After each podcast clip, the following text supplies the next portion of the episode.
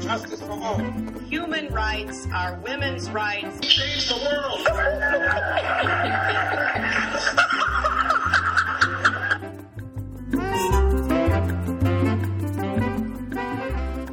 Welcome to Global Dispatches. This is your host, Mark Leon Goldberg. I think one of the most interesting stories in the world today is the advent of the new Asian Infrastructure Investment Bank. This is sometimes described as a Chinese led rival to the World Bank, and its creation was strongly objected to by the United States. It's not actually operational yet, it's still being formed, but the fact of its existence, I think, combines so many interesting global trends. The rise of China, the relevance of the global institutions that the USA helped create at the end of World War II, the effect of extreme political polarization in American politics on global affairs, and, of course, the need for massive investments in infrastructure in the developing world. Here with me to discuss all of these issues, plus many more, is Scott Morris of the Center for Global Development, and we cover a great deal of interesting terrain in this interview. So, you're going to hear a lot of acronyms in this interview, which is sadly unavoidable when discussing international financial institutions, otherwise known as IFIs. AIIB is, of course, the Asian Infrastructure Investment Bank. And MDB refers to multilateral development banks like the World Bank or the ADB, the Asian Development Bank. So I think that's all the acronyms we use. And without further ado, here is Scott Morris of the CGD, the Center for Global Development. Looking for a trustworthy podcast to bring you unfiltered viewpoints and experiences on global health? Tune into Global Health Matters, the podcast that connects silos and amplifies diverse voices to give you a holistic picture. Each month, Dr. Garry Aslanyan from the World Health Organization hosts discussions with guests spanning former ministers of health, award winning journalists and authors, and frontline public health workers. Join listeners from across 180 countries for an exciting season 4 launching in June. Global Health Matters is available on Apple Podcasts, Spotify, and YouTube. Yeah, it's interesting. I think you know this this whole episode it's it's become sort of a Rorschach test for the international community. You get a lot of different interpretations of what's going on here. One is that it's it's a direct challenge to uh, the World Bank as as the sort of global anchor.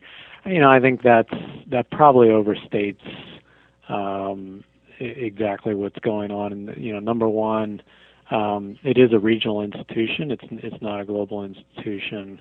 Um, I think its ambition um, in terms of uh, financing and, and, and size measured that way, it do, does not rival the World Bank. Um, and I also, you know, I think that is unnecessarily um, confrontational. Frankly, I, I don't think in the characterization from the Chinese themselves, in the reaction from World Bank and Asian Development Bank officials, you actually hear very welcoming um, and cooperative kinds of comments. And you know, I think that's you know those are well considered. I think they do, um, given the reality of this thing. Um, there is a very real desire to make sure it it operates um, as a partner, as a peer um, to the existing MDBs. So I, I don't. Um, you know, I don't think it's the you know there's there's any designs to have the AIB sort of directly challenging in its operations um, uh, either the World Bank or even more close to home, the Asian Development Bank. Um, okay, so, what do we know uh, about the proposed structure of the bank? Like, how will it how will it operate? I mean, what kind of nuts and bolts do we know at this point? Yeah, well, I think you know I I have some sympathy for the Chinese in in trying to deal with these kinds of questions because it you know it it's not easy to create a new institution. I think it, it really is going to take some time. I think they, as everyone, were surprised by the rush of countries to join. Um, you know, they no doubt um, were engaged in, in a lot of diplomatic outreach to try to attract countries, and then suddenly they got 57 of them.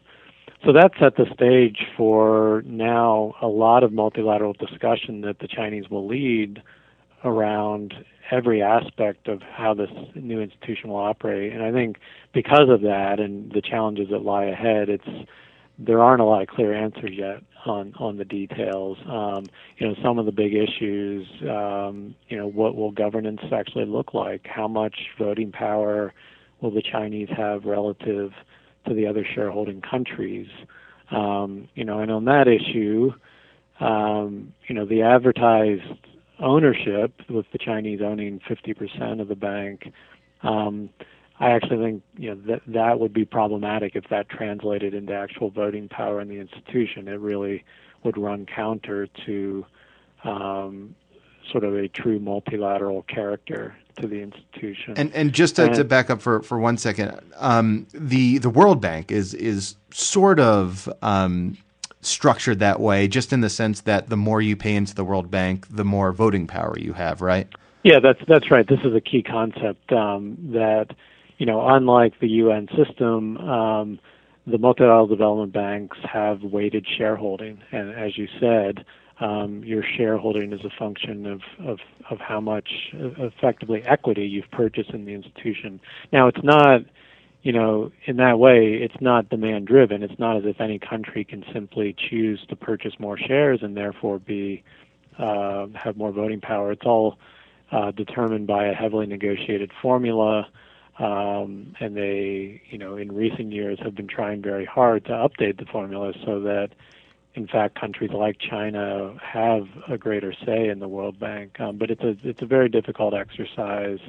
Um, nobody wants to lose, and it is a fixed pie. So some countries have to give up voting power so that the um, the emerging market countries in particular can gain. And so, you know, one theory of for the advent of the Asia Infrastructure Development Bank is that China, sort of fed up with the inability of the World Bank to reform itself, set off and to create its own rival institution.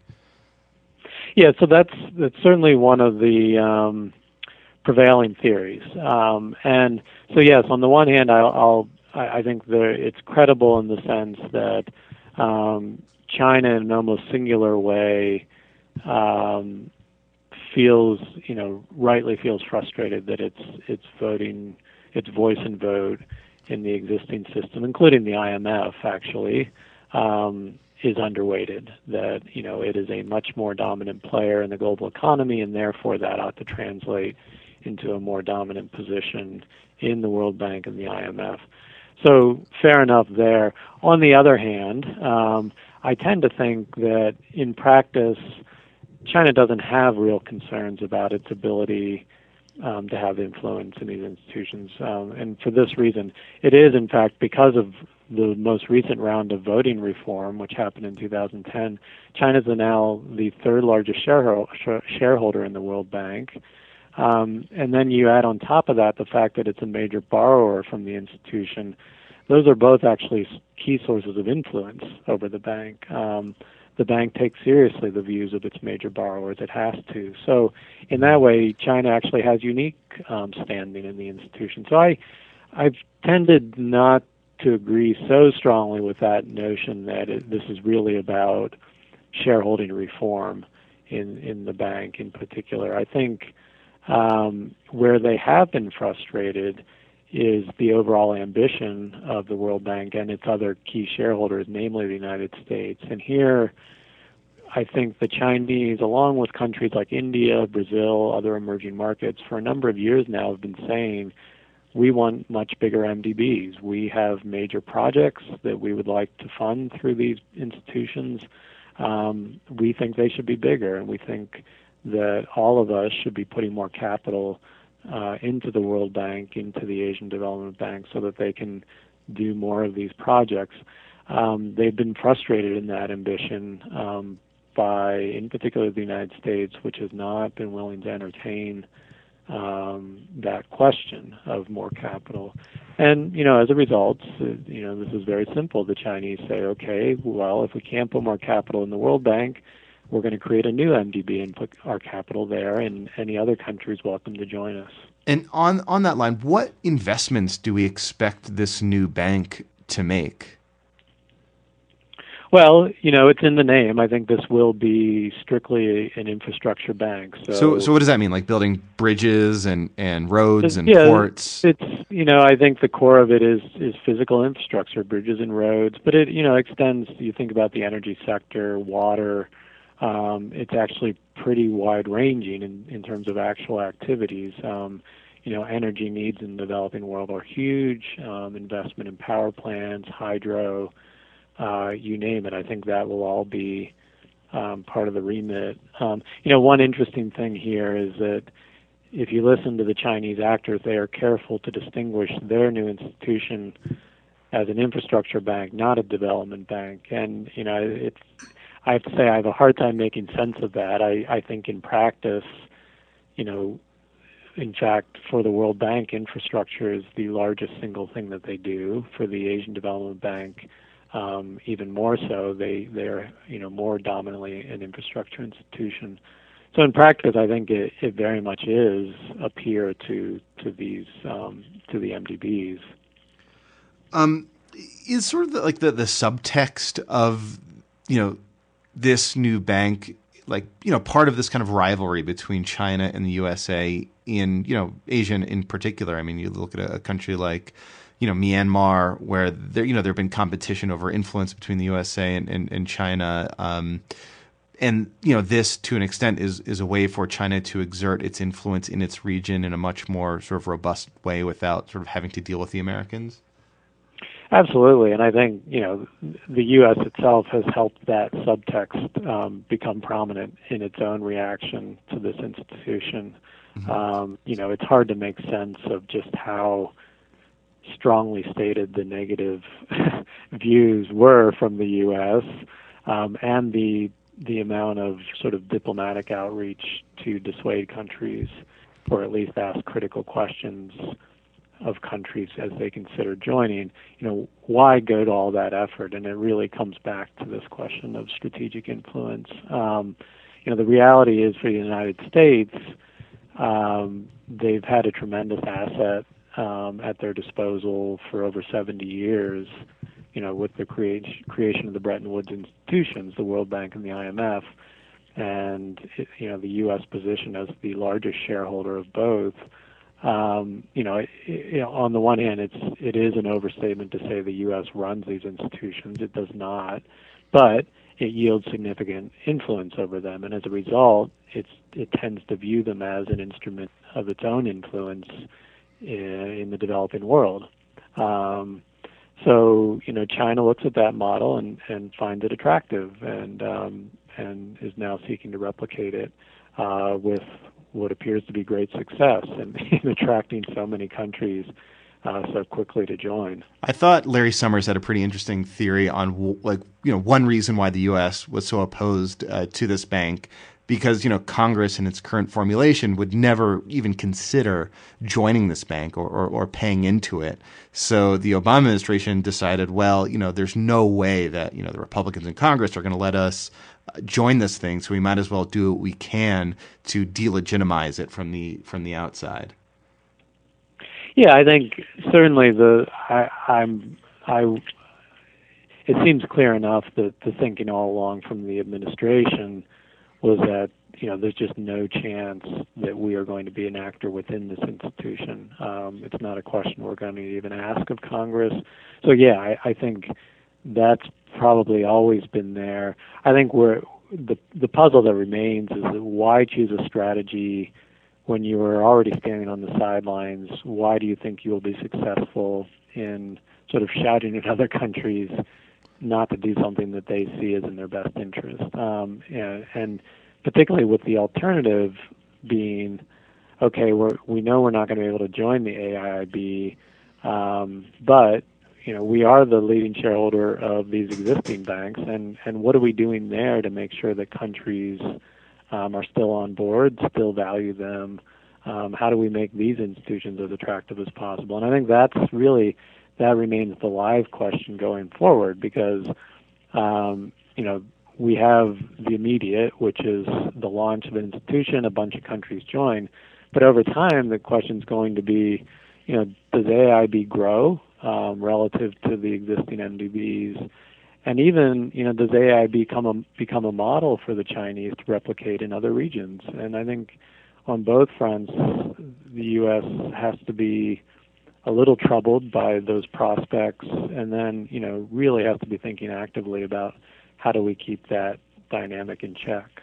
So, from like a global kind of governance and neoliberal institution building perspective, I don't know. This seems to me to, to raise like really two interesting questions, the, the or, or, or prospects. The first is that you know the, this connection between dysfunctional domestic politics and waning American global influence. Um, the other is the decision by the Chinese to, you know, you know, which is like a rising power to, in a way, um, create a bank that essentially limits its power. You know, it's still kind of being discussed that precise parameters uh, of whatever you know the, the voting structure of this new development bank is going to be. But it's you know they are opting to constrain themselves in some way by creating a multilateral system, uh, which is you know not dissimilar to what you know the USA did in the, the Bretton Woods uh, agreements many years ago. Yeah, no, I think it's it's clearly reflecting the Chinese learning a lesson about the smart use of power, and um, you know, for them, on the heels of what has been a backlash about a lot of their bilateral activities, particularly in Africa, um, you know, they recognized they had a reputational problem. It wasn't serving, you know, their, you know, the the the flow of investments from China, particularly to Africa, isn't serving strategic interest if it's only creating headaches for the Chinese and and create, you know, generating criticism. And I think that's where you know it, it appears that they stepped back and thought about the multilateral channel um, and the way in which it can be used effectively. And yeah, I, I think they took their cues um, from the U.S. position over many decades, um, and it is um, yeah, it's a little counterintuitive, I suppose, because you are giving up some degree of control, you know, arguably a lot of control um, in in various aspects of the way the institution functions. But um, ultimately, I think you know the benefit still comes back as it has to the U.S.